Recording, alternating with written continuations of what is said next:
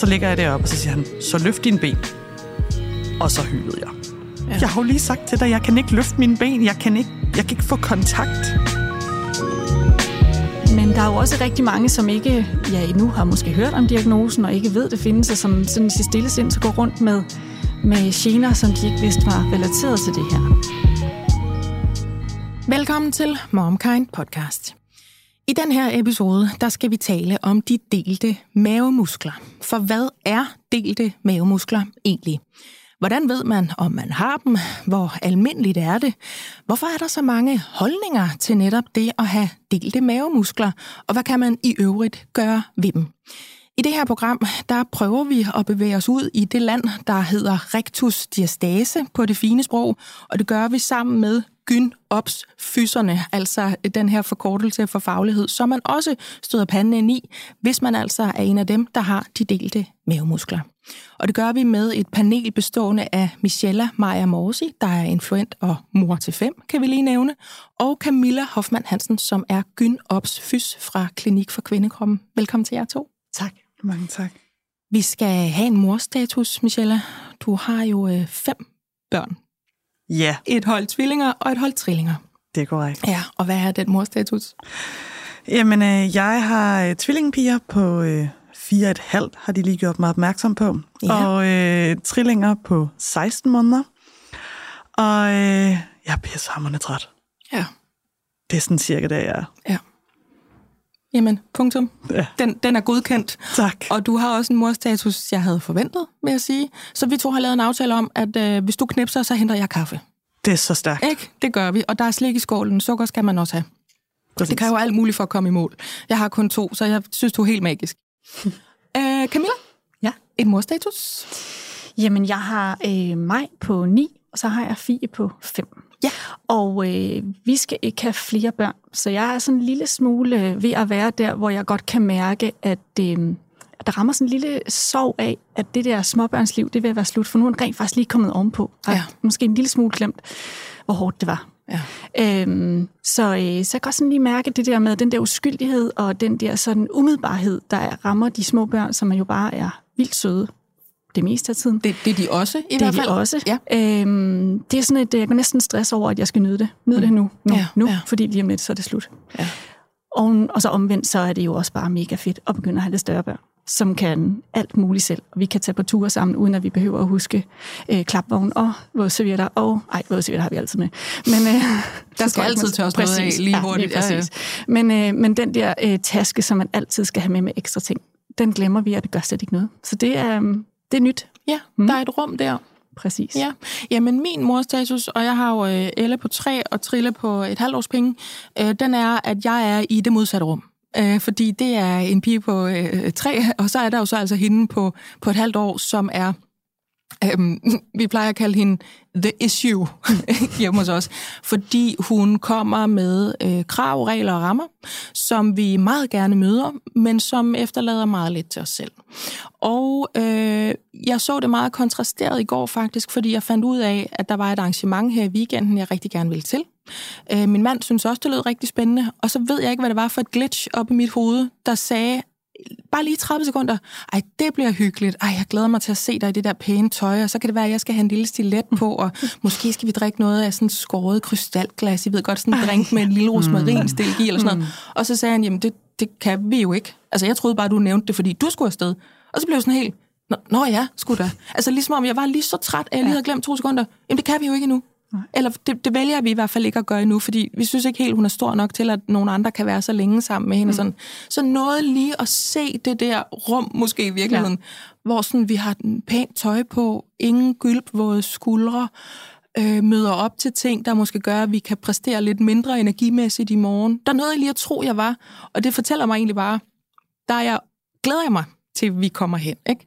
Der er et stykke tid endnu, og vi vil da også være trætte og sådan noget, men det der med, at man begynder sådan at kunne bevæge sig ud i nogle andre ting også, den glæder jeg mig til. Det bliver dejligt. Så det er morstatus. Og øhm, jeg synes, vi går i gang med det her program, der handler om de delte mavemuskler. Det er jo et program, øh, som vi har forsøgt at lave før, øh, og hvor jeg, både som vært og som mor, og som en, der har øh, været gravid og fået to børn, øh, blev meget, meget klar over, at der er holdninger til. Øh, det blev jeg overrasket over, fordi op i mit lille hoved, så tænkte jeg, jamen det er jo bare noget fagligt, det er jo bare noget medicin. Det kan der da ikke være forskellige holdninger til. Det kunne der godt. I det her program, der har vi valgt at lægge os op af den faglighed, som Klinik for Kvindekroppen øh, står for. Jeg er bekendt med, at der kan herske andre holdninger til forskellige områder, vi kommer ind på i det her program. Det er helt okay, og det vil vi gerne tone rent flag omkring. Vi ved, der er forskellige udlægninger af det her. Så det er bare for at sige, hvis man sidder og hører noget i sit headset, hvor man tænker, jeg er uenig, eller jeg gør noget andet, eller jeg er blevet rådet til noget andet, jeg har læst en anden øh, tekst. Det kan sagtens være. I det her program, der lægger vi vægt på denne her faglighed. Vi gør det med åbne øjne, og vi forsøger at møde så mange som muligt i det her rectus distaseland. Jeg glæder mig til at lave det her program, og øh, jeg er glad for, at I er her. Og øh, nu gør vi det. Det her det er MomKind podcast. Jeg hedder Majbrit Maria Lundgaard.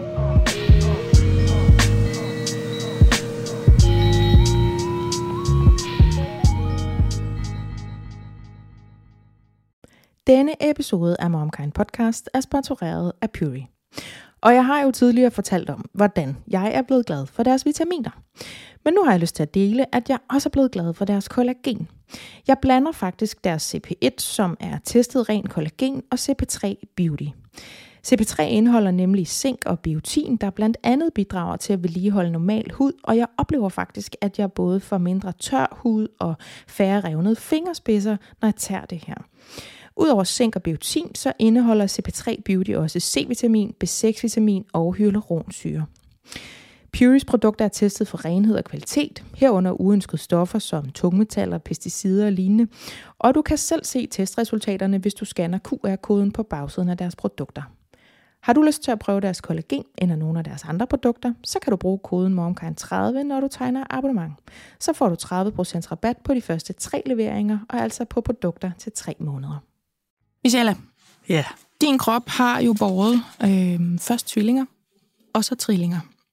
Jeg tror, man skal have levet under en sten, hvis man ikke har set dit kontrafej øh, fra tid til anden i medierne. Der var blandt andet et øh, billede af dig, da du var gravid med trillingerne, som jeg tror faktisk gik mere eller mindre viralt. Altså det var øh, faktisk også på internationalt plan.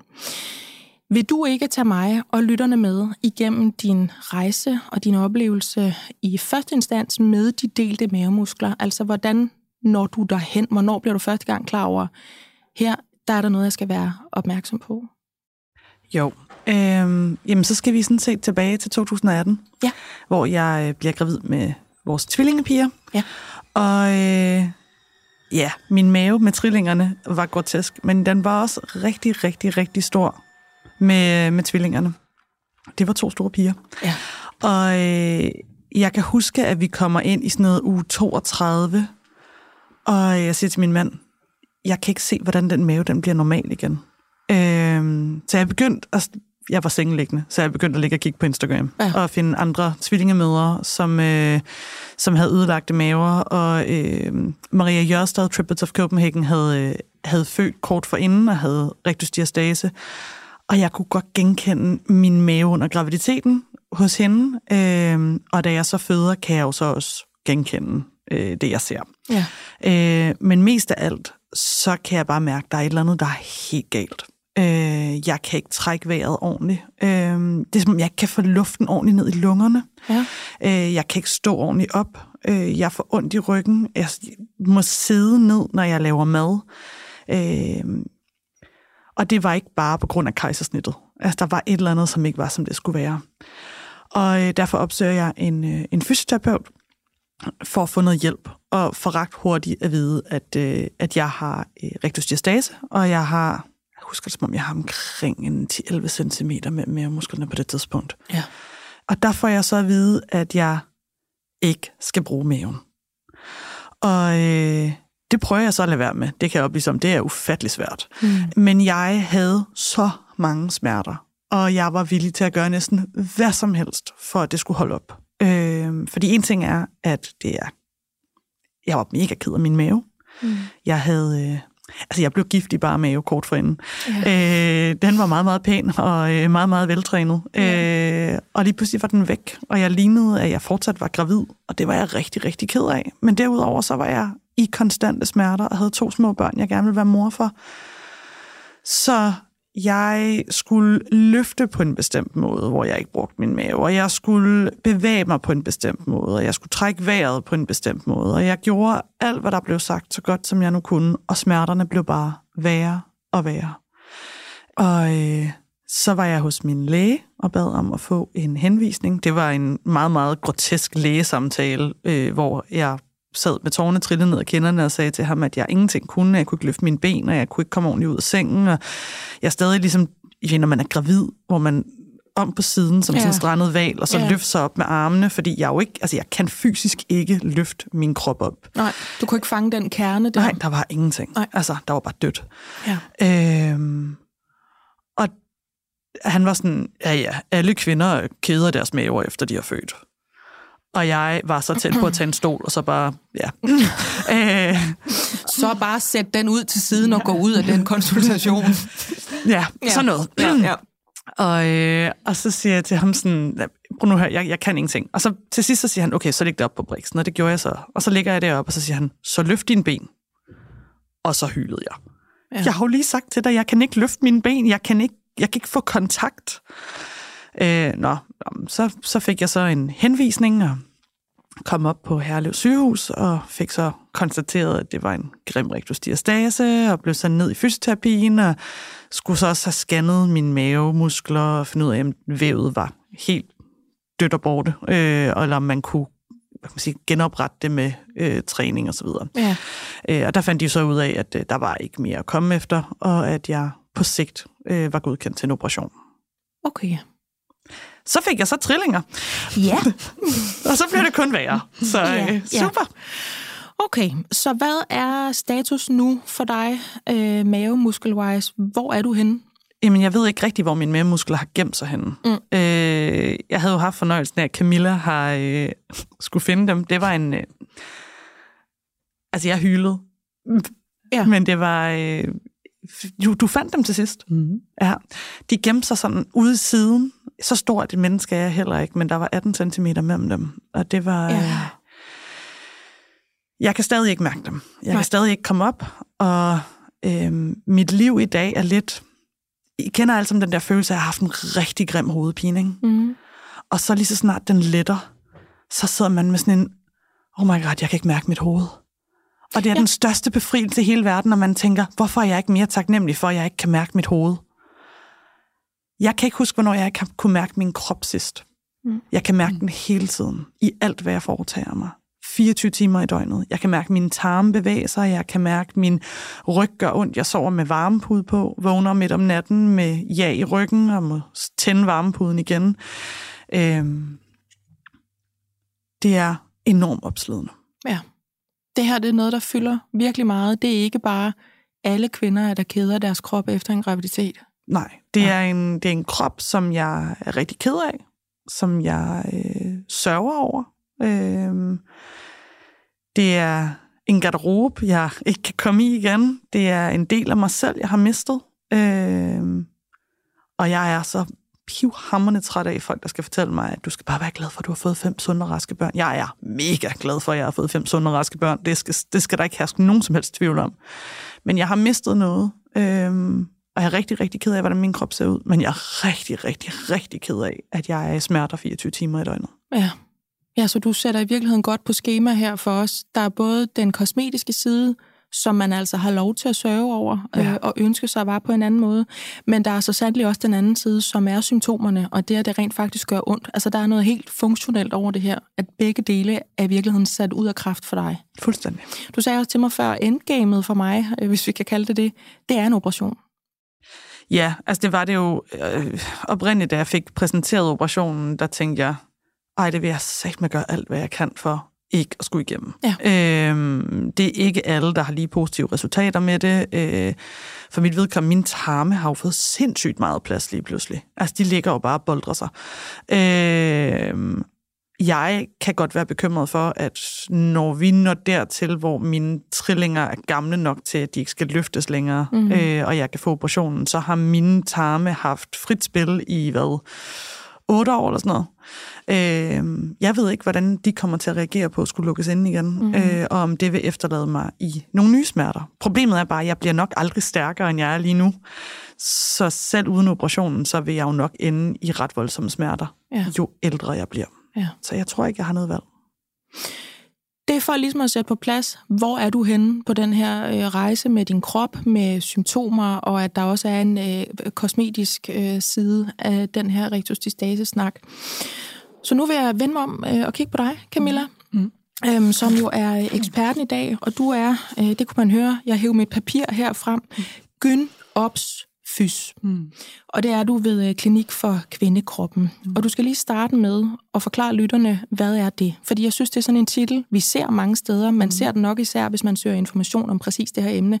Men vi skal lige forstå, hvad det er. Ja, altså det er nok især inden for underliv, hvis man søger for altså information omkring underliv, for det er det, vi ved rigtig meget om. Det er faktisk urogynopsfys, som ja. er et meget dejligt langt ord, som står for urologisk gynækologisk og obstetrisk fysioterapeut.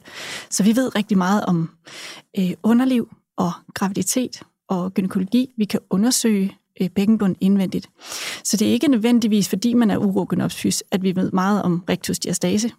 Øh, men vi ved ofte rigtig meget om postpartum, altså efterfødselproblematikker og graviditetsproblematikker, og der ligger der jo også øh, ofte meget nørderi omkring rectusdiastase i ja, det. Ja, og mm. det er mhm. noget, I behandler øh, jævnligt i jeres klinik? Det er noget, det vi ser rigtig meget, ja. ja.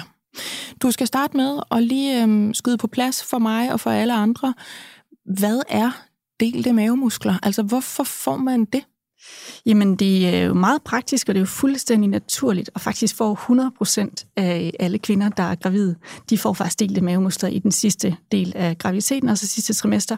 Og det er super belejligt, at øh, kroppen har den der evne, også godt pumpet på hormoner, til at give sig.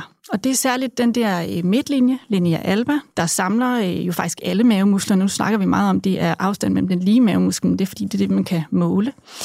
Øhm, men, men det deler sig, det forlænger sig, det bliver tyndere og finere i konstruktionen, sådan at, øh, at maven kan vokse, og der er plads til baby. Ja. Det er jo mega vigtigt, og det er mega praktisk. Så det er sådan set normalt i første instans, at de skal dele sig, fordi ja. der skal blive plads til en graviditet? Fuldstændig normalt. Ja. Øh, og derfor bliver der også lidt allemands eje det der med at have delte mavemuskler. Øh, og langt fra alle har jo problemer med delte mavemuskler. Mm. Og, øh, og i langt de fleste tilfælde, så kommer det lige så stille og fint på plads øh, gradvist efter graviditeten. Det er noget, der skal have tid. Det sker ikke overnight. Det er sjældent sket til 8 ugers undersøgelsen, når man kommer ned til lægen, hvis man er så heldig at have en læge, der rent faktisk øh, tjekker eller tager det seriøst, eller hvis man spørger, mm. så vil man ofte stadig have øh, noget afstand. Og formålet er heller ikke, ikke at have en afstand, for vi har altid haft en afstand. Babyerne fødes med en lille afstand. Øh, man kan se, at øh, små babyer har sådan en lille toblerone, når de løfter deres ben op, og det er fuldstændig naturligt, at det samler sig i løbet af de første par leveår. Nu kom du også lidt selv ind på det, så lad os lige tage den. Altså, du siger Tobleronen, det er måske ja. også et udtryk, mange har stødt på, og ja. jeg ved egentlig godt, hvad det betyder, men forklar ja. lige, hvad, hvad betyder Toblerone i den her snak? Øh, jamen, det er sådan en midtlinje trekant, der minder lidt om Toblerone, som er sådan en meget klassisk tegn på det her med, at man har delte mavemuskler. Øh, den kan komme i forskellige situationer, når man øh, belaster, altså når man lægger pres på maven, øh, og et af de, de sådan, øh, nemmeste steder at spotte den, det er, når man for eksempel ligger på gulvet og løfter benene. Ja. Så kan man ofte se, nu kommer der tilpas meget bugpresse i min, øh, i min krop, og hvis min øh, midtlinje den er forlænget, og hvis den er svækket, så vil der nogle gange komme den der lille fine trekant. Øh, nogle gange lige over navnen, nogle gange nede under navnen, nogle gange i hele midtlinjen, øh, som kommer op. Og ja. den har fået sådan en fin navn, der hedder Toblerone. Ja, jeg hører det nemlig bare som Toblerone-testen. Ja. Altså, det er sådan lidt ligesom, når man snakker om, om, om bækkener og sådan noget, men man skal huske at træne bækkenbund. Så sidder alle og laver øh, øh, sådan, ja. altså, stramme øvelser, slippeøvelser, ja. mens man snakker om det. På samme måde har jeg lidt indtryk af, at så kan man lige hurtigt smide sig ned på gulvet, og hvis man prøver at tage en mavebøjning eller løfte bagenden fra gulvet, så kan man snakke om Toblerone ja. eller ej. Ikke? Præcis. Og det behøver slet ikke at komme ved en mavebøjning. Det er egentlig også lidt misforstået det med, den, at der kommer en Toblerone, når man løfter hovedet, fordi det er langt fra altid det, der er tilfældet. Vi løfter, eller vi måler ofte ved et hovedløft, men det er fordi, der går bindevedet faktisk ofte lidt nedad i sådan en mm. kløft, så det kan man også opleve, at man har mere sådan en fordybning. Det tror jeg, Michelle også oplever nogle gange, den der fordybning ja. øh, ned i maven ved et hovedløft. Så det behøver ikke altid være Toblerone-trekanten. Den kommer, når bugpresset bliver stort. Man ja. kan også stille sig op og læne sig bagover i sådan en, et, et svej. Ja. Så kan der også komme den der trekant ned. Og hvad er det egentlig, der er den trekant? Altså, hvad, Det er hvad? alt uindholdet, der ligesom Ja. egentlig bare skal finde plads et Ja. sted, og så går det derhen, hvor, øh, hvor der er plads, og hvor vævet ligesom er svagest. Ja. Øhm, men ja, det er også vigtigt for mig at sagt det, fordi man, at sige, at fordi man har en toblerone trekant, er jo ikke nødvendigvis ens betydende med, at man har problemer. Det, man kan også godt være stærk og have en toblerone, Ja. så, så det behøver ikke betyde, at det er problematisk. Vi har jo øh, rundet det lidt, eller jeg har i hvert fald. Der er mange holdninger til det her. Det var noget, jeg blev virkelig overrasket over. Mm. Prøv lige at tage mig med, Camilla, som fagperson, der jo altså arbejder øh, til det her, eller med det her til daglig. Ja. Hvorfor er der så mange holdninger til lige præcis det her emne, det her meget konkrete emne, som er ja. Delte mavemuskler? Hvad skyldes det? Jamen, altså det er jo øh, det er virkelig noget, der kan få folk op i stolene, og det er det jo bund og grund, fordi der er ekstremt mange myter derude, der er ekstremt mange råd. Øh, og så står der nogen i den ene lejr og råber, at øh, det er fuldstændig lige meget, du skal bare give den gas, og så står der nogen i den anden lejr og siger, nej, nej, nej, du må ikke, og du må ikke. Og begynder man at søge på delte mavemuskler, øh, så falder man over alt det, man ikke må. Øhm, og, øh, og meget af det her, det er meget forældet råd, der stammer fra en tid, hvor vi ikke vidste særlig meget om rektusdiastase. Og de hænger fast. Og man var meget bange for at belaste vævet. Man, var meget, øh, man, man havde faktisk øh, for 20-30 år siden en idé om, at det var lidt ligesom et sår, der skulle hele. Okay. Så man fixerede det, og man lidt ligesom øh, hvis man har en knogle, der er brækket, at man, øh, at man holder øh, knogleenderne sammen, og så kunne man også putte bælte på, eller gips på, for den sags skyld, man jo gør med en knogle, indtil det var helet. Okay. Og så skulle man passe på, at det ikke sprang op. Så bare det der med at snakke om noget, der springer op, ja. kan jo også give folk nogle billeder ind i hovedet af noget, der er virkelig skidt. Så, øhm, så meget af det stammer fra den, fra den tid, og, øh, og i dag der ved vi meget mere om, at øh, vævet skal belastes. Det skal have stimuli. Og det, der jo er et kæmpe problem inden for det her, det er, at vi har, øh, lidt som Michelle beskriver, de her kvinder, som rent faktisk har store problemer med det, men som mangler enormt meget anerkendelse omkring det. At det ikke bare hedder, jamen sådan er det at have født, og, øh, og du skal leve med den mave, du har. Øh, eller det er slet ikke noget, der findes. Mm. Du skal bare bevæge dig, du skal bare træne din mave. Ja. Øhm, men som oplever, at de har det ikke godt, og der er noget, som, det ikke, som der ikke skal, skal være sådan.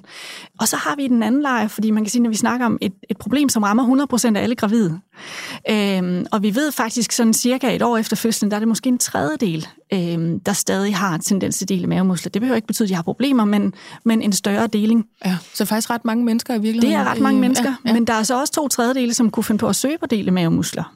Og, øh, og støde på de her råd om ting, de ikke må. Og der står måske, at man ikke må løbe, man må ikke træne, og man må ikke løfte tungt. Øh, man må heller ikke løfte sine børn. Øh, forskellige ting, som de kunne begynde at navigere i, og faktisk blive enormt bekymret for, uden reelt set at have problemer. ja. Øhm, så vi kan, vi kan opleve, at der er nogen, der får et problem, uden egentlig at have det. Og så har vi den anden lejr nogen, der simpelthen mangler øh, det her faglige fokus. Det er det, som vi prøver at skabe. Det faglige fokus på området, uden at øh, navigere i at skabe mere bekymring, fordi det er enormt vigtigt. Det er også derfor, vi har snakket lidt om er fokus på det i det afsnit her. Ja, Jamen, det er nemlig den der bekymring, som du siger. Der er ikke nogen grund til unødig frygt, og vi må mane øh, myter og bekymring til jorden med, med det, vi ved, med evidens. Og det er også vigtigt for mig at pointere, at øh, jeg har, og MomKind har, valgt at øh, lægge os øh, trygt i jeres faglighed. Det gør MomKind i forvejen på hjemmesiden, hvor man kan finde artikler, som er provided af Klinik for Kvindekroppen. Og det er også derfor, I er her i studiet i dag. Mm. Så vi er helt med på, øh, der kan findes andre, der mener noget andet. Mm. Vi vælger at ligge os i slipstrøm af jeres faglighed. Vi gør det med åbne øjne. Og så tror jeg også, jeg har øh, fået sat bander op i forhold til, hvis folk skulle mene noget om det her. Ikke? Ja. Mm. Du er her, fordi du er eksperten.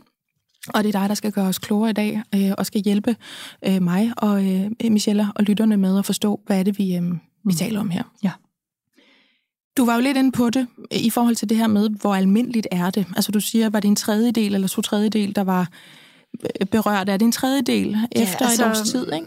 Jo, altså efter et halvt år, der, der ser vi sådan cirka knap, knap halvdelen af de fleste kvinder har øh, tendens til en større deling i midtlinjen, og et år efter er, det, er vi op omkring en tredjedel. Så det Ja. er ret mange kvinder, der er berørt af det her. Så det er noget, der samler sig på den, øh, de seks måneder der? Ja, altså der, det, der sker jo rigtig meget spontant. Ligesom vi er påvirket af hormoner, så vævet kan give sig, så forlader de her hormoner jo også lige så stille kroppen igen. Altså relaxinen er jo øh, også med til at blødgøre os, og den forlader kroppen igen. Vi kan spore faktisk relaxin i kroppen op til, til de der øh, 10-12 uger efter.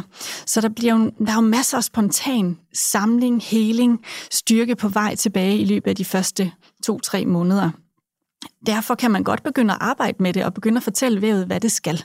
Sådan er det med al anden øh, styrke og heling i kroppen. Når vi har noget væv, der er, nu vil jeg ikke lige kalde det her beskadiget, men når vi har noget væv, der er svagt, så, øh, så er det fint at fortælle hvad det skal, for at gøre det stærkere. Ja. Men, men der er jo også rigtig mange, som ikke ja, endnu har måske hørt om diagnosen, og ikke ved, det findes, og som sådan i sit stille sind så går rundt med, med gener, som de ikke vidste var relateret til det her. Og hvad er det så, de kommer ind med? Altså, hvad er symptomerne? Hvis nu man øh, sidder derhjemme og tænker, jeg har da den der lille trekant, mm. eller jeg tror, jeg er generet, eller man tænker, det Michelle, hun fortalte før, mm. det kan jeg da genkende, enten noget Præcis. eller det hele. Altså, hvad er symptomerne på, at det er øh, mavemusklerne, øh, der har brug for omsorg? Altså sådan evidensmæssigt, hvad vi ved, så er det faktisk ikke så meget. Vi ved, at rigtig mange øh, kvinder med delte mavemuskler, de har, eller oplevelsen af, at har en svag kår altså svage mavemuskler. De mangler noget kontakt, de har svært ved at mærke deres øh, mave. Og så er der også noget ubehag øh, og mavesmerter, altså overvejende hvad hedder de, øh, sårbarhed, også i midtlinjen at føle sig sådan åbne. Og den der med at lige at få sådan en øh, barnefod eller en albu i, øh, mm. øh, ja, den kan du også fornemme, hvis jeg tænker. Oh, yes. øh, ja, at man, man føler sig åben og ekstremt sårbar i den der midtlinje, og kan have noget utilpasset og noget kvalme. Ja. Det ved vi. Ja. Øhm, så er der alt det sådan ved siden af, som, øh, som de jo også kommer ind og fortæller det her med at, at opleve se gravid ud. Det kan man også godt gøre uden at have delte mavemuskler. Øhm, men at maven buler, og, øh, og det er ikke særlig fedt at blive spurgt, om man er gravid, øh, sådan vedvarende. Nej. Og at man ikke kan gå i det tøj, man vil. Altså, en ting er, hvordan man ser ud, men der er også mange, der føler ubehag ved at have sine jeans på. Vi har nogen, der kommer ind og siger, at jeg har det faktisk ikke skidt, men jeg bare rigtig gerne kunne gå i mine jeans igen, fordi mm. jeg får det simpelthen fysisk dårligt, når jeg har stramt tøj på, med stram ja. bukser på. Så sagde du faktisk også, Michelle, at det der med, altså det var, det var en, mm. et punkt blandt øh, mange, du har opremset, ikke? men bare sådan noget med, at jeg har en garderobe, jeg har vinket farvel til. Ja, ja, både, både, på grund af, hvad kan man sige, både på grund af det kosmetiske, at det ikke ser særlig pænt ud, men også fordi, som, som Camilla siger, at ting, der sidder meget stramt, ja. det er som om, at det trykker på tarmene, og det, jeg kan måske godt have det på en time, men så til sidst så er jeg simpelthen, jeg kan næsten ikke holde ud og være nogen steder. Det er som om at have for småt tøj på, og det er bare ja. ikke for småt. Ja. Øh, det er enormt grænseoverskridende, det gør virkelig ondt. Ja. Ja, så det er faktisk, altså, det kan lyde simpelt i virkeligheden, mm. det der med, at jeg kan ikke have de bukser på, jeg ønsker mig. Men det er faktisk meget større end det. Ja, Fordi der er både noget kosmetisk i det, men, men baggrunden for det er egentlig nogle symptomer, som er, som er ret alvorlige. Præcis. Ja. Og så kan man sige, hvis man, man netop, som også Michelle beskriver, oplever det her med tarmene, at man kan se tarmene bevæge sig, lidt ligesom da man var gravid og kunne se sådan en baby bevæge sig ind i maven, og så kommer baby ud, og så kan man stadig se, mm. at der er noget, der bevæger sig sådan lidt alien-agtigt. Ja. Det kan sagtens være den her øh, sådan meget tynde forlængede bindevæv, hvor man tydeligt kan se, at tarmene bevæger sig indenunder. Mm. Det er fuldstændig normalt. Det er ikke sikkert, det er ubehageligt, men, øh, men det kan føles meget ubehageligt og meget sårbart. Så har vi rigtig mange symptomer, de også beskriver, som de, de kommer ind med. Og det er symptomer, når vi kigger på, på forskningen, der lige så vel hænger sammen med helt almindelige postpartum-problematikker, altså de her fordøjelsesproblemer, rygsmerter. Der er lidt sådan... Øh, der er faktisk nogle studier, der viser, at der er større tendens til rygsmerter, som Michelle også siger, når man har delte mavemuskler. Men der er også mange studier, der siger, at du kan have lige så ondt i ryggen, om du har delte mavemuskler eller ej. Og det er selvfølgelig lige præcis det her med rygsmerter, det er så komplekst. Ja. Øhm, og så er der inkontinens, altså underlivsgener og bækkensmerter, øhm, som vi også ser rigtig mange af kvinderne har her, som måske lige så meget hænger sammen med postpartum, altså efterfødselskroppen.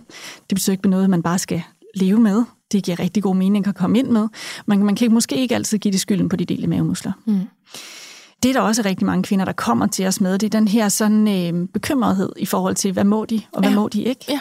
Og måske har de været igennem forskellige træningsformer, og, øh, og kan godt se og mærke, at de har delte mavemuskler, men det har bare ikke rigtig virket, selvom de sådan har lyttet til til nogle gode råd inde på, på Google, eller hvor de har været, mm. øh, og synes faktisk, at de har gjort det, de skulle. Så vi ser rigtig mange forskellige. Vi ser både dem, der slet ikke har problemer, men som er enormt bekymrede, og så ser vi faktisk rigtig store rektusdiastaser, ligesom Michelle, og så ser vi også nogen, som er blevet opereret, som kommer ind og har lyst til, at, eller har brug for at genoptræne efter en operation. Ja. Om lidt så vil jeg jo øh, mægtig gerne øh, høre om, hvad et behandlingsforløb i hvert fald kan bestå af mm. inde hos jer. Men jeg vil egentlig gerne høre din oplevelse først, Michelle, fordi nu har vi ligesom fået på plads, det var sådan her, jeg fandt ud af, at jeg havde det. Det var det her, der var min gener. Øh, så skulle jeg lige have trillinger. Det blev det egentlig ikke bedre af. Hvad har du af oplevelser med selve behandlingsforløbet, altså da du ligesom gik i gang? Jeg ved, at du netop også, som Camilla hun beskriver, havde en periode med forvirring, bekymring, hvad må jeg, og så en behandling, som også var anderledes, end du måske i virkeligheden havde brug for. Ja, altså jeg startede jo som sagt med at, at få en, hvad jeg nu ved i dag, var en meget forkert behandling. Mm. Øhm, hvor jeg netop fik at vide, at jeg ingenting måtte. Og det var jo også det, jeg blev mødt af, altså de her mormyter. De få, der havde hørt om, øh, om delte mavemuskler, sagde alle sammen, nej, så må du ikke bruge maven. Øh, og det sagde min fys også, så det gjorde jeg ikke.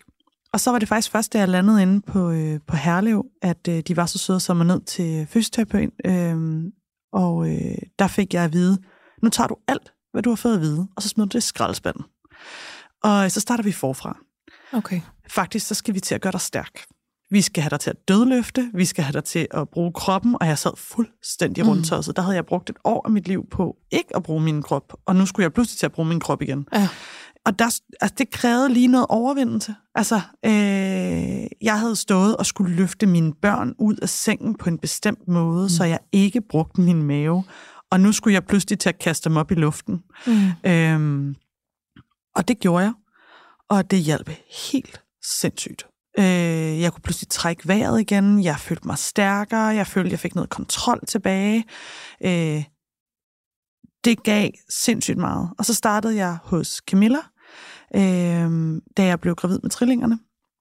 Og, øh, og hun hjalp mig faktisk med at få, altså holde kontakten længst muligt med min, den smule mavemuskler, jeg havde mm. tilbage. Mm. Så jeg ligesom lettere kunne komme tilbage efter trillinggraviditeten. Jeg tror hverken Camilla eller jeg var i tvivl om, at øh, det nok ikke ville ende helt yndigt. Mm. Øhm, Men så godt som muligt. Så godt som muligt, og det ja. var i virkeligheden det, der var udgangspunktet. Ikke? Mit ja. udgangspunkt der var, at jeg vidste godt, jeg jokede lidt, inden jeg fandt ud af, at jeg skulle have trillinger, og sagde, ja ja, do your worst.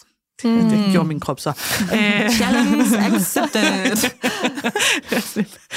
Why did I have to poke the bear? Yeah. um, Thank you, universe. ja, tak, tak. Uh, så, uh, så jeg startede ligesom ud med at tænke, ja, ja, det kan ikke blive værre end der i forvejen. Det kunne det så. Uh, men der var målet ligesom at komme så godt ud af det som muligt bagefter. Mm. Altså, så, så jeg skulle være i færre smerter, end jeg var efter tvillinggraviditeten. Ja. Øhm, og det synes jeg faktisk, vi har været succesfulde med. Jeg brugte ikke et år på ikke at kunne trække vejret og stå op. Det gør bestemt ikke, at det ikke er det rart, og jeg skal stadig øh, rejse mig op som en strandet val, og øh, har stadig voldsomme smerter men jeg ved, hvad jeg skal gøre. Og alene det ikke at skulle være bekymret og bange ja. og stresse over, om jeg løfter mine børn rigtigt, men bare løfter og gør, hvad jeg har lyst til, mm. øh, er enormt befriende. Og der er sådan en, det er sådan en absurd oplevelse, fordi jeg har jo, jeg har sindssygt mange smerter. Øh, jeg prøver ikke at snakke om det hver dag, fordi det bliver man sgu også sindssygt at gå og høre på. Mm. Øhm, Måske også selv træt af i virkeligheden. Jeg bliver enormt træt af det. Ja, ja. Og min mand siger altid til mig, hvorfor siger du ikke til mig, at du har ondt? Og så er jeg sådan, fordi så skulle jeg ikke sige andet. Ja. Altså, så skulle jeg bare gå og snakke om, at jeg havde ondt hele tiden. Og ja. det synes jeg faktisk er små deprimerende. Øhm, og når jeg så har haft ekstraordinært ondt, så siger han, nej, du skal også holde op med at lave de der dumme løft. Du skal også holde op med at kaste rundt med børnene. Så sådan, jamen, okay, det er fint, at du siger det. Men hvis ikke jeg løfter, rundt, løfter på børnene og kaster rundt med dem, så får jeg endnu flere smerter. Så det er sådan en, ja, jeg kan godt mærke, når jeg har været ekstra fysisk aktiv med børnene, men men jeg ved også, at det giver mig noget styrke i resten af kroppen. Så jeg kan lige meget, hvad jeg gør, ikke rigtig vinde. Øh, jeg kan bare prøve at være så stærk som overhovedet muligt, så jeg kan holde ud og være i min krop. Ja. Og så er der så en af de ting, som, som jeg synes også er en af de ting, der påvirker mig sindssygt meget, at det er jo, at i mit i det, at jeg har en mave, som er i så mange smerter, og i det, at jeg har en mave, som jeg ikke kan holde på længere, så prøver jeg jo helt ubevidst hele tiden at holde på maven. Mm. Så jeg prøver at... Det svarer næsten til at trække maven ind. Ja. Øhm, og det gør jeg ikke i et eller andet forsøg på at, øh, at se pænere ud, men i et forsøg på at få noget kontrol over ja. min øh, krop. Og det har jo så resulteret i, at jeg har myoser i underlivet, øh, som også har haft voldsomme konsekvenser øh, for ja, altså udover at have smerter øh, i ryg mm. og mave, så betyder det, at jeg har voldsomme smerter i mit underliv. Det betyder, at øh, vi ikke kunne have sex i halvandet år. Øh, at øh, jeg stadig kæmper med det. Øh, det er jo selvfølgelig en helt anden snak, men det er bare, det har så mange konsekvenser ja. hele vejen rundt, ja. og det fylder så meget og æder så meget af ens liv, øh, når det er i den her grad, at, øh, Det er enormt, enormt ja. hårdt. Ja, jeg kan godt se på dig, du bliver bevæget over det. Og Ja. jeg sidder også og tænker på den læge der, der sagde til dig, men der er jo ikke nogen kvinder, der kan lide deres krop efter en graviditet. Altså jeg tænker sådan, må ikke han er på en dejlig pension nu? Nej, men jeg synes faktisk, min mand sagde det rigtig fint. Altså, øh, et af de største problemer, vi har, fordi jeg var lidt chokeret. Jeg, når du er gravid med tvillinger, og for den sags skyld også trillinger, så bliver du jo overvåget i hoved og mås. Altså, du er til 8 milliarder undersøgelser hele tiden. Og det var så absurd, fordi det øjeblik, jeg fødte, så var jeg pisselig ligegyldig. Mm. Så var det som om, at jeg var blevet andenrangsborger. Øh, der var ikke længere nogen, der tjekkede. Jeg måtte, jeg måtte true med ikke at tage hjem fra hospitalet, før der var nogen, der kiggede på min mave. Det viste sig jo så, at alle de smerter, jeg lå med, var jo fordi, de havde glemt noget væv inde i min mave. Men det, alle var bare ligeglade med mig i det øjeblik, jeg havde født. Så var jeg ikke relevant længere. Så længe børnene havde det godt, så var alt godt. Øh, og få behandling af et mareridt. Øh, nu endte jeg med en kæmpe sag med forsikringsselskaber, men, men, øh, men der er jo også et problem i forhold til det offentlige. Altså, der er jo ikke nogen, der tager hånd om os. Der er ikke nogen, der hjælper os. Jeg har fået en pamflet, hver gang jeg har stået med smerter. Ja. Øh, find en privat øh, fysioterapeut, og så øh, må du betale dig fra det, fordi vi kan ikke hjælpe dig. Mm. Nå, okay, så som mor er, er jeg bare ikke en del af sundhedssystemet længere, eller hvordan er det, det fungerer? Og der sagde Mark bare, min mand, meget, meget fint til mig, den der 8 ugers undersøgelse, det er som om, vi kan komme videre fra 1950. Altså, I bliver sendt op, og så, øh, så får I øh, noget prævention, og så kan I gå hjem og sprede ben igen. Ikke? Mm. Øh, og der er jeg sådan set lidt ligeglad med, om det var en mandlig læge, som var tæt på pensionsalderen. Men det er lidt min oplevelse generelt med den 8 undersøgelse. Alle kvinder, jeg har snakket med stort set, har kun oplevet, at de har fået prævention, og så er de blevet sendt hjem igen. Ja. Der er ikke nogen, der har kigget på os. Oh, ja. Jeg kan godt se eksperten her i studiet, hun sidder skiftevis og nikker og ryster på hovedet og tager sig til tændingerne, og der bliver smilet, og der bliver anerkendt, og jeg kan jo også godt mærke den over i mig selv nu, når det bliver sådan en lille smule systemkritisk, og det har i den grad sin berettigelse. Øhm, da jeg talte med Klinik for Kvindekroppen i forbindelse med tilrettelægning af det her program, der nåede vi frem til sådan noget med, at den der 8 ugers undersøgelse, det var lidt ligesom at gå ind på en restaurant, øh, hvor der både var sushi og spare ribs, og der var salatbar, og der var øh, Otello lavkage. Men der var ikke noget af det, der sådan var super godt, fordi man ville for meget. Og jeg tror i virkeligheden, øh, det er det, jeg sådan kan mærke i kroppen nu, det mm. der med, jamen kom ind, kan du klemme eller ej, mm. ned igen fra bøjlerne øh, og ud med, med dine øh, mælkefyldte bryster til dit barn, der græder i autostolen og hjem igen. Det var, det var fint, eller det var ikke fint. Eller, altså der, der mangler noget der. Det kan være, det kommer på et tidspunkt, men jeg kan sådan mærke den over i min egen krop nu, mm. til trods for, at jeg ikke har den delte mavemuskel-oplevelse. Øh, oplevelse. så er jeg ikke i tvivl om, at når man kommer ind med noget, der i den grad kalder på omsorg, så er det der tiltagende træls at mm. opleve, for at bruge et ord, der ikke er dækkende. Ikke? Mm. Ja. Men nogen, der ikke har alle retter på menukortet, mm. men som rent faktisk er eksperter, og som rent faktisk også har et behandlingsforløb til sådan noget her. Mm. Det er dig, Camilla, og jeres klinik, altså Klinik for Kvindekroppen. Når nu du hører Michellas historie her, og du jo også kender hende selvfølgelig, Michella sagde selv, at hun har jo altså samarbejdet med dig før omkring den her mave og hendes smerter og symptomer og mm. den øh, kosmetiske side af det også, som vi også fuldt ud anerkender i det her program. Hvad er et behandlingsforløb? Altså, hvad er godt her? Hvad, hvad gør man? Jamen, øh, det er vigtigt i sådan en situation at kigge på, på hele kroppen og alle de faktorer, der, der gør sig gældende her. Ja. Øhm, vi vi øhm, går jo ikke kun ind og kigger på de delte mavemuskler. Vi måler jo ikke kun en afstand. Øh, og det er meget vigtigt også ligesom at pointere, at det handler ikke så meget om den afstand. Man kan sagtens have en lidt større afstand på 3-4 cm, 5 måske, og være ret stærk. Og så kan man have en lille afstand og være enormt svag i sin midtlinje. Mm. Så, så man skal ikke kun kigge på afstand. Vi bruger meget øh, måling, og vi måler med lineal. Det gør vi, fordi det gør man også i de retningslinjer og de studier, som vi øh, sidder og kigger på. Øh, men det gør vi, fordi vi gerne vil måle, om der sker ændringer. Ja. Øhm, men, men altså fremgang. Fremgang, præcis, ja, med ja. den indsats, vi sætter i gang med. Fordi det er enormt motiverende, og det er jo selvfølgelig også det, vi baserer, altså stagnerer, det giver det mening, at vi er på vej et sted hen. Øh, sådan arbejder vi jo meget fysioterapeut, så skal helst, øh, det skal give mening, det vi arbejder med. Ja. Og så kigger vi på de forskellige sådan gener, kvinderne kommer ind med. Øhm, vi kigger på, om der er arvæv. Michelle har jo fået kejsersnit, og i sådan et tilfælde er der jo også arvæv, og måske øh, nogle andre ting, der spiller ind. Og, og det der jo også er med, apropos sådan en 8 undersøgelse, det er jo, hvis man har fået kejsersnit, så er der jo nogen, som rent faktisk får tjekket deres bækkenbund. Men der er også rigtig mange, hvor de siger, men du har fået kejsersnit, så det behøver vi ikke at gøre. Mm. Og nu havde Michelle jo faktisk ret store problemer med den bækkenbund. Og det er meget vigtigt at blive bevidst om, at, øh, at den også spiller ind. Øhm, så vi kigger selvfølgelig på, er der gener, er der arvæv, øhm, og hvordan er bevægefriheden, og er der bekymringer? Og er der begrænsninger? Det er enormt vigtigt, ligesom øh, at tage hånd om, er der noget, du ikke kan, er der noget, du ikke gør, er der noget, du gerne vil tilbage til? Øh, fordi måske vil de bare gerne være stærke til hverdagen som mor. Jeg er faktisk træt, og jeg dræner min krop, når jeg når aften. Jeg kan ikke jeg kan faktisk ikke hænge sammen, når jeg når aften. Jeg kan mærke, at jeg ikke har fysisk overskud til det. Mm.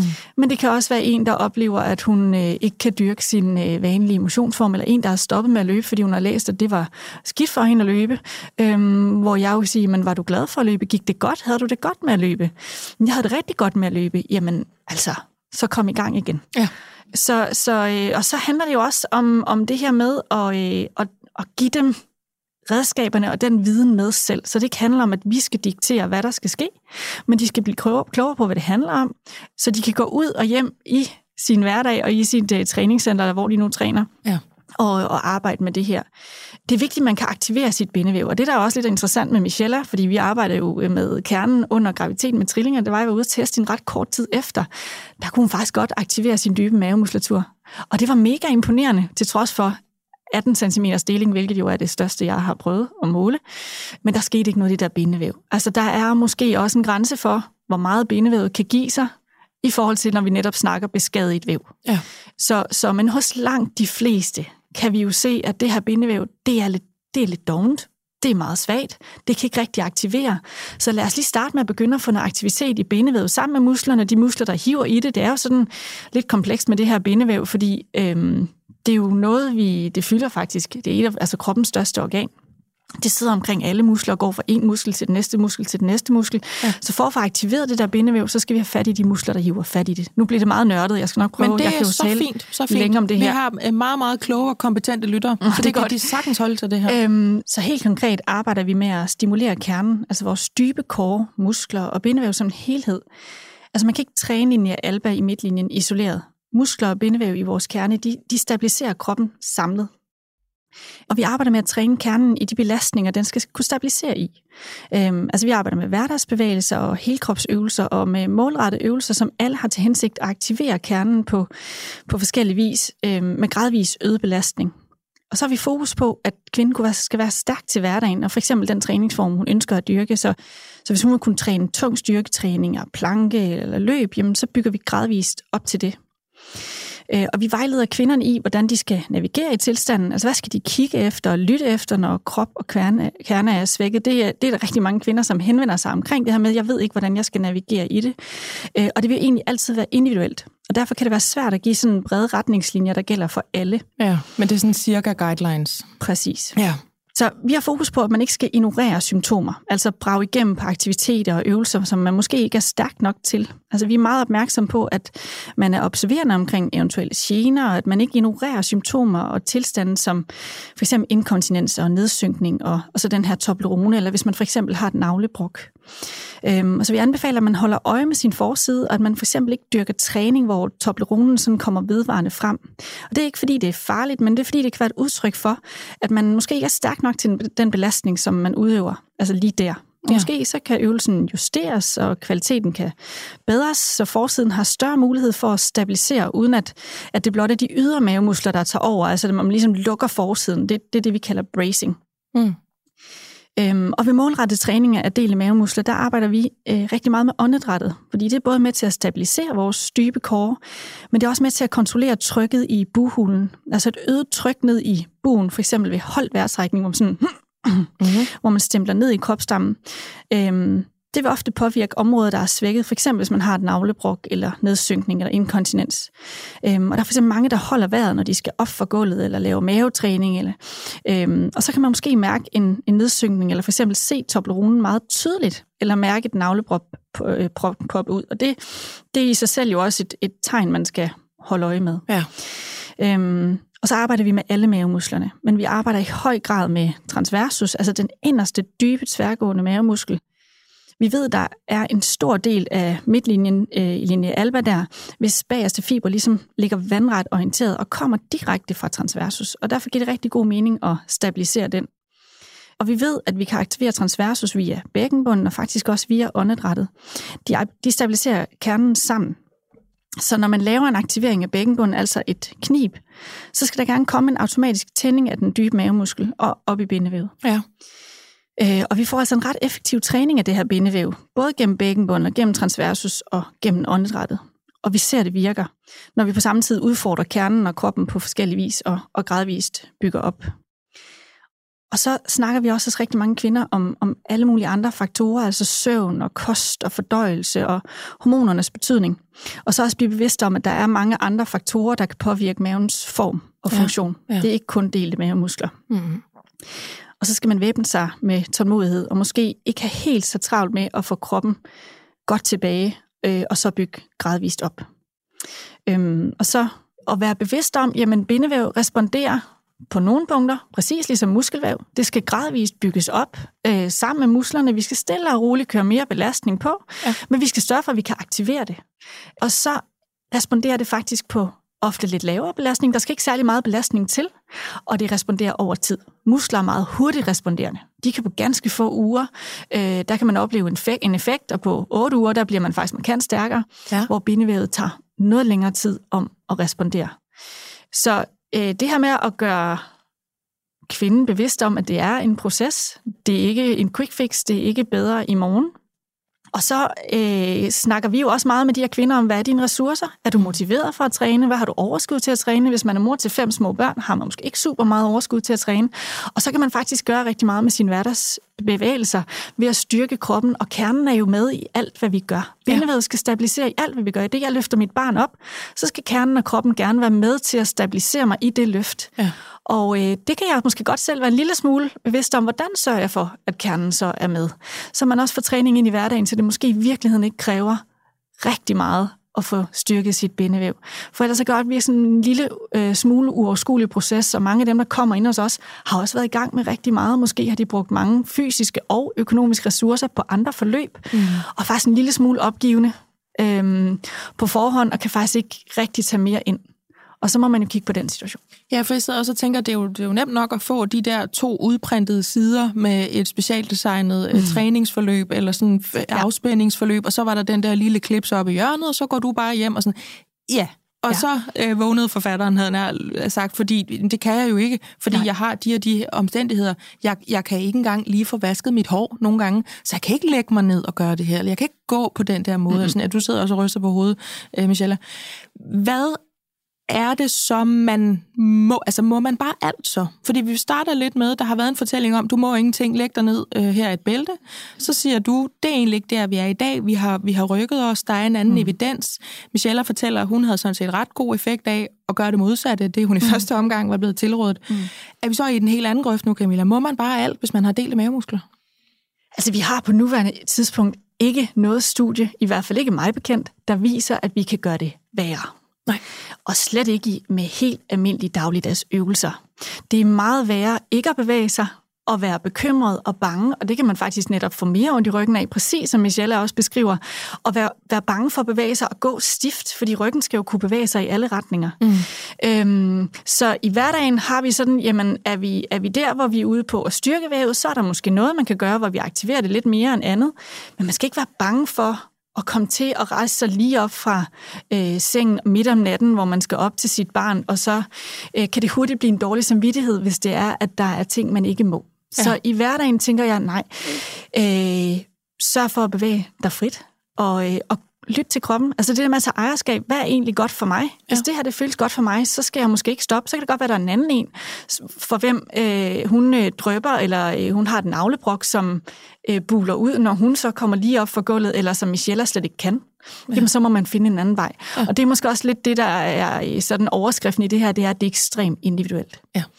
Dermed ikke sagt, at man bare skal tage hovedet under armen og gå ud og dyrke crossfit øh, to uger efter. Det er der måske nogen, der kan, kan, som har dyrket crossfit hele graviditeten. Men har man været igennem en vaginal fødsel eller et kejsersnit, jamen så har man ofte noget væv, som er en lille smule svækket. Mm. Så vi vil altid slå et slag for, at man bygger gradvist op. Og det er ja. uanset, hvem man er. Og så er niveauet, man starter på, måske meget forskelligt. Mm. Nogle kan, hvis de har været aktive hele graviditeten, klare mere efter fødslen, og nogen har måske været sengeliggende, ligesom Michelle har været i, i en del, jamen så er udgangspunktet et helt andet. Man vil heller ikke til at løbe en maraton i morgen, uden at have trænet op. Mm. Altså så have almindelig sund fornuft i forhold til at bygge vævet op. Jeg hæfter mig også ved det der, du siger, altså det lyder lidt som om, jamen du er i virkeligheden selv ret intelligent på det her, fordi du kan mærke, hvad der er okay. Altså Præcis. hvis det ikke er noget, der generer, eller hvis det ikke går ondt, eller hvis det gør dig glad. Altså du sagde også det her tidligere, da vi to talte sammen om det her program. Det kan være kvinder, der har elsket at løbetræne, for eksempel, mm. som øh, kan blive helt desperate, fordi nu kan jeg ikke det mere, og man, altså, hvis man virkelig løber, så ved man jo godt, det er jo sådan helt fix. Altså det er jo runners high, Præcis. siger jeg ikke, fordi jeg nogensinde har prøvet det, men fordi mm. jeg ved, at der er nogle kvinder, som Præcis. ikke er mig, der elsker at være meget aktive. Så oplever man det her fysisk, og så bliver man bange, fordi at den del af mit liv nu væk. Og så siger du det her med, at du ved det i virkeligheden selv, gør det dig godt, er du, mm. er du okay tilpas med det fysisk, mm. jamen så er det måske ikke det, du skal lade være med. Nej. Kvinder med større, altså med ret store afstand altså imellem øh, mavemusklerne, oplever ofte, at det er en, der er enormt meget tyngde det er ubehageligt, fordi maven kan næsten hænge som sådan en sæk kartofler foran. Så er det jo ikke super behageligt at løbe. Nej, og det ved man jo selv. Mm, præcis. Ja. Og så kan man sige, Jamen det kan da godt være, at man kan klare en lille løbetur, uden at man har det værre bagefter, hvis man så bliver mere glad i låget af den løbetur. Øhm, og så må man gøre det. Men ja, det der med at tage lidt ejerskab over det, det er enormt vigtigt. Ja. Øhm, og så synes jeg også, at, øh, at jeg synes, man skal opsøge vejledning. Hvis man har gener, og hvis man føler det her ubehag, og hvis man er bekymret, og så skal man sørge for at opsøge kompetent vejledning. Nu er det jo øh, ekstremt ærgerligt, at det var en fysioterapeut, Michelle havde været til, som har givet de der råd. Nu, jeg kender faktisk fysioterapeuten, og jeg ved, at hun har også lyttet til den nye viden, der er kommet jo heldigvis. Mm. Mm. Det der med, at man holder sig opdateret på, hvad er det egentlig, der sker? Hvad ved vi? Hvad vidste vi engang? Hvad ved vi i dag? Og så lige så stille navigere efter det. Mm. Øh, for det er okay at lægge sig fladt ned og sige, men jeg var da også bekymret for dele mavemuskler, dengang vi snakkede om, at det var et sår, der skulle hele. Og jeg, vi, altså, vi brugte også den retorik, vi vidste ikke bedre. Mm. Det gør vi i dag. Men sådan er, tænker jeg, det er med enhver faglighed, og i Præcis. virkeligheden bare altså det at være et menneske. Jeg forbeholder mig retten til at ændre holdning, hvis jeg bliver præsenteret for bedre viden. Og sådan er det jo. Øhm, man er jo altså ikke klogere, end man er. Øh, man Nej. kan bare mærke, øh, hvad man kan jo, ikke? Michelle, du øh, markeret artigt ja. før. Men det er, fordi jeg er sådan en artig pige. Ja. Øh, nej, det var mere i forhold til det her med at løbe. Nu øh, har jeg ikke sådan super meget tid til at løbe, men jeg prøvede faktisk at komme tilbage og løbe. Jeg har jo sådan en mave, der vidderlig det ved du, Camilla, hænger. Øh, det, jeg har den gang med døbt den hængebusvinet. Øh, jamen, den, det, er ikke, det er ikke så rart at gå rundt. Jamen, så bliver jeg sådan øh, helt, det må du ikke, men jeg kan nej. se, du har en rev bag øret, når du siger det, så det, Jamen, jeg, jeg, det, prøv nu her, jeg er nødt til at grine af det. Jeg er, ja. nødt til, jeg er nødt til at, at, at morme mig lidt over nogle af ja. de her ting. Ja. Øh, jeg forstår det mekanismen. For ja. ja. Hvad hedder det? Men den er ikke særlig behagelig at gå rundt med. Og, øh, og det at løbe med den er nemlig rigtig ubehageligt. Og der prøvede jeg faktisk, hvis der sidder nogen derude, som, øh, som har udfordringen, så prøvede jeg faktisk øh, at bruge et mavebælte. Ikke noget, jeg øh, går rundt med til hverdag. Jeg synes ikke, det gør det store for mig. Men lige at binde sådan et på og få løftet op, og så ud og løbe. Og det gjorde faktisk, at det var helt overskueligt for mig, fordi jeg lige fik, der var noget, der holdt på maven. Det gav ja. mig den der mm. følelse af, at jeg havde en lille smule kontrol igen. Ja. Og jeg ville ikke kunne holde ud at gå med det hele dagen, men det var virkelig, virkelig rart at, at løbe med. Så øh, bare lige et, øh, et lille fif. Hvis, det er da et øh, kæmpe fif. Mm. Kæmpe, kæmpe life hack. Og jeg kan også godt se det for mig. Altså, jeg mangler den øh, væg, der før var udgjort af mavemuskler. Ja. Noget andet må holde mm. det her, for ellers så går jeg og spænder op. Præcis. Og det er i virkeligheden også noget, jeg har lyst til, at vi skal nå at runde i det her program. Det er netop det der med, altså lige så vel forestiller jeg mig, øh, som hvis man har ondt i det ene ben, så overkompenserer man med det andet. Mm. Så kan det være, at man bliver øm derovre.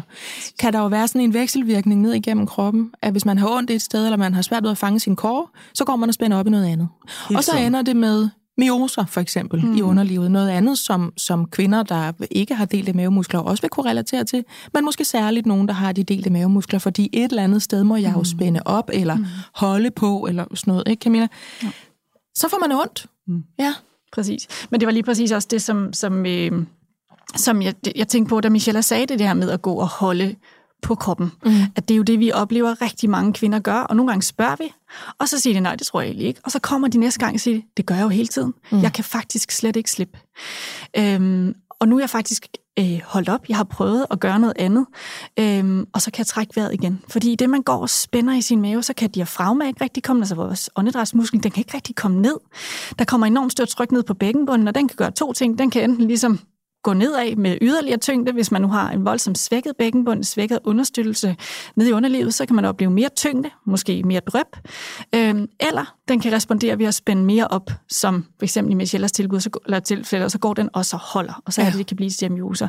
Og der kan det give rigtig god mening. Vi anbefaler måske ikke så meget bælte nu igen. Øh, Michelle og jeg ved, vi har været igennem forskellige former for mm. hold på den mave, og du har undersøgt rigtig meget, så fair nok, hvis det er et bælte, der ligesom holder, og man tager det på en periode, og så tager man det af igen. Det er jo bare Michelle. Jeg, jeg, jeg snakkede bare til ren løb. men det er så fint, nå, men, ja. men det er helt klart noget, der er jo ikke noget, der er forkert. Det er jo igen, hun har taget, øh, hvad hedder det, det der fungerer for præcis. Ja. Øhm, men, men det giver faktisk rigtig god mening at, at klæde sig i noget tøj, som giver det der passive hold ikke stramt, stramt shapewear. Momkind ved at lave nogle øhm, mm, efterfølgende. Ja, men jeg var jo, fik jo lov til at være med, inden at have dem på, og prøve at snakke om, hvor skal det støtte, ja. for at det her ikke maser organerne ind, presser noget ned, men rent faktisk giver det her passive hold, så man kan slappe af i den mave, så der er plads til vejrtrækning, mm. der er plads til organerne, øhm, uden at det giver ubehag. Og det må man meget gerne kigge ind i. Altså nogle helt almindelige løbe tights, som kan gå op og støtte maven uden at mase ned, kan give rigtig god mening øh, inden under en øh, kjole, eller hvad man nu har på, øh, så man får det der passive hold, indtil man, og det vil jeg jo gerne slå et slag for, at man genoptræner. Ja. Indtil maven selv får det der, hvis man har mulighed for det, øh, selv får det der passive hold. Fordi man kan komme rigtig langt med træning. Enormt langt med genoptræning, hvor vi får styrket koremusklerne i forhold til den viden, vi har omkring målrettet træning, for vi har jo ikke et studie, der viser, at det er den her form for træning, der virker mod delte mavemuskler. Det er måske i virkeligheden også lidt derfor, at der er meget, øh, meget mange forskellige holdninger til det. Men, men vi ser faktisk øh, studiemæssigt en tendens til, at der er større effekt af core-træning end af helt almindelig mavetræning. Så det giver mening at arbejde med sin core. Mm. Og, øh, og, og det er i hvert fald noget, det vi arbejder meget omkring, det her med bækkenbunden, og også være bevidst om, når vi arbejder med bækkenbunden, øh, at vi ikke bare tænker knib, knib, knib, men at der også skal være en form for afspænding ind i. Vi ved, der er en connection mellem bækkenbunden og den dybe mavemuskulatur. Vi ved, at de to arbejder i synergi. Vi ved, at når vi aktiverer bækkenbunden, så skulle der også gerne ske noget i ja, både transversus, den dybe mavemuskel, men også i bindevævet. Det er noget, det vi går ind og tester. Og ja. så er vejrtrækning også rigtig meget at sige. Det er ja, i virkeligheden ja. det, der udgør vores core.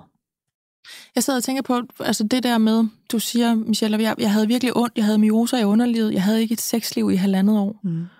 Altså det er ligesom om, jo mere jeg bliver klogere på det her, selvfølgelig også mens jeg har talt med, med jer, Camilla, og, mm. og, og ligesom øh, taget bad i jeres øh, faglighed, så går det op for mig, det er jo ikke bare, altså, delte mavemuskler, det, er jo, det rammer jo næsten alt. Altså mm. det at kunne være intim sammen, mm. det er jo for pokker det, vi er her for. Altså at kunne have den der intimitet og have den relation, og det er jo noget, som jeg i hvert fald ved fra mig selv, at det var da noget, jeg savnede, da det ikke mm. kunne lade sig gøre.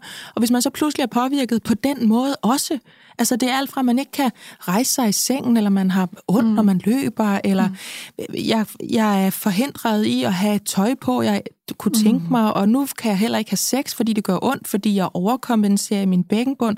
Altså det griber jo ind i så mange ting, når så meget i midten af ens krop er dybt udfordret og dybt presset. Mm. Ja, præcis. Ja. Så, så det giver bare så meget mening for mig, at der er så mange, der laver den søgning, tror jeg, i virkeligheden på mm. Google. Altså det, er sådan, det, det rammer virkelig mange ting. Det skræmmende er jo ikke... Altså, det skræmmende er selvfølgelig, at øh, der er mange, der laver Google-søgningen. Det skræmmende er jo, at der bare ikke er særlig mange, der ved, hvorfor de mm. har de her udfordringer. Ja. Altså, øh, da jeg, da jeg for eksempel finder ud af, at jeg har myoser i underlivet, der lander jeg på hospitalet og øh, har så mange smerter, at de tror, min blindtarm er ved at springe. Mm. Øh, det snakker noget om smerteniveauet, jeg var i. Ja. Og ender så med at blive rykket videre, for det går så op for dem, at nej, det havde så ikke så meget med min blindtarm at gøre, men måske mm. mere med mit underliv, og lander så på Rigshospitalet. Og der kigger de så og siger, ja, du har myoser i underlivet. Og jeg kiggede og tænkte, er det her en joke? Altså, hvad, hvad er det? Og så fik jeg en pamflet, Endnu en Dejligt. pamflet. En, endnu en pamflet, ja. hvor de lige øh, med hånden skrev et øh, telefonnummer på en, øh, en privat øh, gynekolog og sagde, at øh, hende skulle jeg da tage til. Øh, det var det eneste, de kunne tilbyde mig. Øh, I den pamflet stod der, by the way, at hver femte danske kvinde fik myoser livet, så mm. yay. Ja. Øhm, og, øh, og der, der står man så øh, og tænker, great, jeg har brugt nu halvandet år på at opsøge læger for at få hjælp, og jeg havde på det tidspunkt fået at vide, at øh, det var hormonelt, Øh, det var øh, fordi, jeg havde spændt op under graviditeten, øh, et eller andet, jeg ikke kan huske, og til sidst fik jeg at vide, at det måtte være psykisk. Det var simpelthen psykisk, at der var noget galt med mig, øh, at, øh, jeg ikke kunne have sex. Det var noget, jeg bildte mig ind. Og så viste det sig, at jeg havde myoser under livet. Så det var, altså, det vidner jo også bare om, at selv når man søger professionel hjælp, så er der bare rigtig, rigtig lidt viden på området, og det kan mm. være en jungle at finde ud af, hvad der er galt, ja. om man har rektusdiastase, eller myoser under livet, mm. eller en af de 8 milliarder andre udfordringer, der mm. kan være mm. ja. forbundet med at føde børn. Ja. Og det synes jeg bare er helt vanvittigt, at der skal gå så mange kvinder rundt mm. og være i smerter, uden at vide hvorfor. Nu har vi i hvert fald øh, lavet det her program, så ja. håber vi, vi kan altså, starte... Øh, ikke et riot, men, men lidt måske et, et oprør. Og jeg har først lyst til at sidde og sige, at, at hvis man sidder og hører det her og tænker, at jeg, jeg er ret sikker på, at jeg ikke har delt det mavemuskler, men jeg er godt nok øm i mit underliv, eller jeg kan sørge med, at ikke have sex. Mm. Øhm, hvis ikke det er udkommet, så kommer det programmet om smerter i underlivet simpelthen, mm. altså udfordringer i underlivet, og blandt andet, øh, når ens sexliv lige pludselig stopper, fordi man simpelthen har, har ondt. Camilla, vi skal desværre, har jeg lyst til at sige, øh, til at få rumpen med os ud af det her program. Er der noget, som eksperten, som er dig i det her tilfælde, gerne vil have med i den her snak, både i forhold til dem, der sidder og lytter og tænker, har jeg det, har jeg det ikke? Mm. Skal jeg være bekymret? Må jeg så bare alt? Øh, eller i forhold til den her faglige bagkant med, at vi godt ved, at det, vi har berørt i dag, det er altså noget, der er sådan lidt uh, divergerende holdninger til. Jeg synes, vi har været ret godt omkring. Vi, vi mangler at lige runde operation. Det skal som, vi, ja. Øh, sådan i den, i den almindelige brede befolkning, der ja. ikke har født trillinger og ikke har. Fordi selvfølgelig er der nogen, som ikke kan komme i mål med træning. Ja. Øh, hvor øh, bindevævet er så beskadiget, som det er. Og så giver det mening at, øh, at kigge ind i operation for nogen. Og det igen, man kan kigge ind i den kosmetiske del, og man kan kigge ind i de øh, fysiske begrænsninger. Er der begrænsninger, er der smerter, er der symptomer forbundet med det her? Mm. Eller i Michelles tilfælde, begge ja. dele. Ja, præcis. It can be both, ikke? Lige præcis. Ja, ja. Øh, og så kan man jo sige, som, som fysioterapeuter slår vi jo øh, slår vi os meget an på, at det giver mening at genoptræne først. Hvor langt kan man komme? Øh, fordi en operation er bestemt ikke noget quick fix. Og det, øh, som Michelle også siger, det der med, at øh, man tænker, at øh, så lukker jeg lige af. Det svarer jo til, at man tager et øh, bælte på, som man bare ikke kan tage af igen. Og tarmene var bare vant til at have den dobbelte plads. Ja. så der er rigtig mange øh, faktorer, der gør sig gældende i det der, og, øh, og, øh, og kvinder, der siger, hold op, det vil jeg gerne have vidst det ja. her på forhånd. Ja. Øhm, det er ikke bare en operation. Det er ikke bare en operation. Det er også en stor ting. Det må man sige. Ja. Øh, så, og plus, at vi også har nogle kvinder, der faktisk kommer ind og siger, at, at de er blevet øh, afvist hos en øh, plastikkirurg, fordi deres væv simpelthen var for svagt at operere i. Mm. Og de er blevet bedt om at træne først, fordi det, er, det giver et bedre afkom, når man opererer i stærkt væv ja. hvis det er muligt. Vel det tænker jeg egentlig også sådan en ret generel anbefaling, siger jeg nu, uden at være fagperson. Det gør man også på, knæ, på knæområdet. Ja, altså, gør man præcis. ikke? Altså, jo, man siger, jo, gør, gør, gør noget ja. først. Ikke mm. fordi du skal bevise noget, men fordi mm. vi får simpelthen bedre øh, medicinske forudsætninger. Præcis. Og ja. måske kunne man komme i mål ja. hvis man fik den rette ja. øh, vejledning og den rette træning. Ja. Øh, at man ikke bare sådan forsøgte lidt på må og må, må få. Vi mangler nogle øh, retningslinjer i Danmark for, hvornår vi opererer. Øh, der er lidt forskelligt fra øh, øh, hospital til hospital. Er det klart, går man øh, privat, så vil de med glæde operere, og der betaler man jo selv. Øh, Sverige er lige sådan for nylig udkommet med nogle retningslinjer, som, øh, som går på det her med, at man selvfølgelig skal være færdig med at have fået de børn, man skal have. Altså man skal ja. ikke blive opereret, inden man er færdig med at være gravid. Mm. Øhm, og så anbefaler man, at minimum går to år efter sidste barn. Vi ved faktisk også, at bindevævet øh, kan regenerere sig, blive ved med at reorganisere sig og blive stærkere i sådan spontant i op til to år. Så det giver rigtig god mening. Ja. Og at man har lavet minimum, øh, minimum 6 måneders øh, træning øh, core-træning, altså hvor man får styrket på sine core, øh, og at fysioterapi også skal være førstevalget. Okay. Og så snakker de også om en minimumsafstand på 5 cm, men det er ikke altid det, de sådan øh, kigger efter. Vi, vi ser markant bedre afkom, hvis man har trænet først. Øh, vi har så ikke super mange, der faktisk er blevet opereret når de har været forløb, og dem, der har, de har haft et, øh, et massivt navlebrok. Og så, så det har ligesom også været det, der har været sådan omkring det, og så har de taget det i samme ombæring. Mm.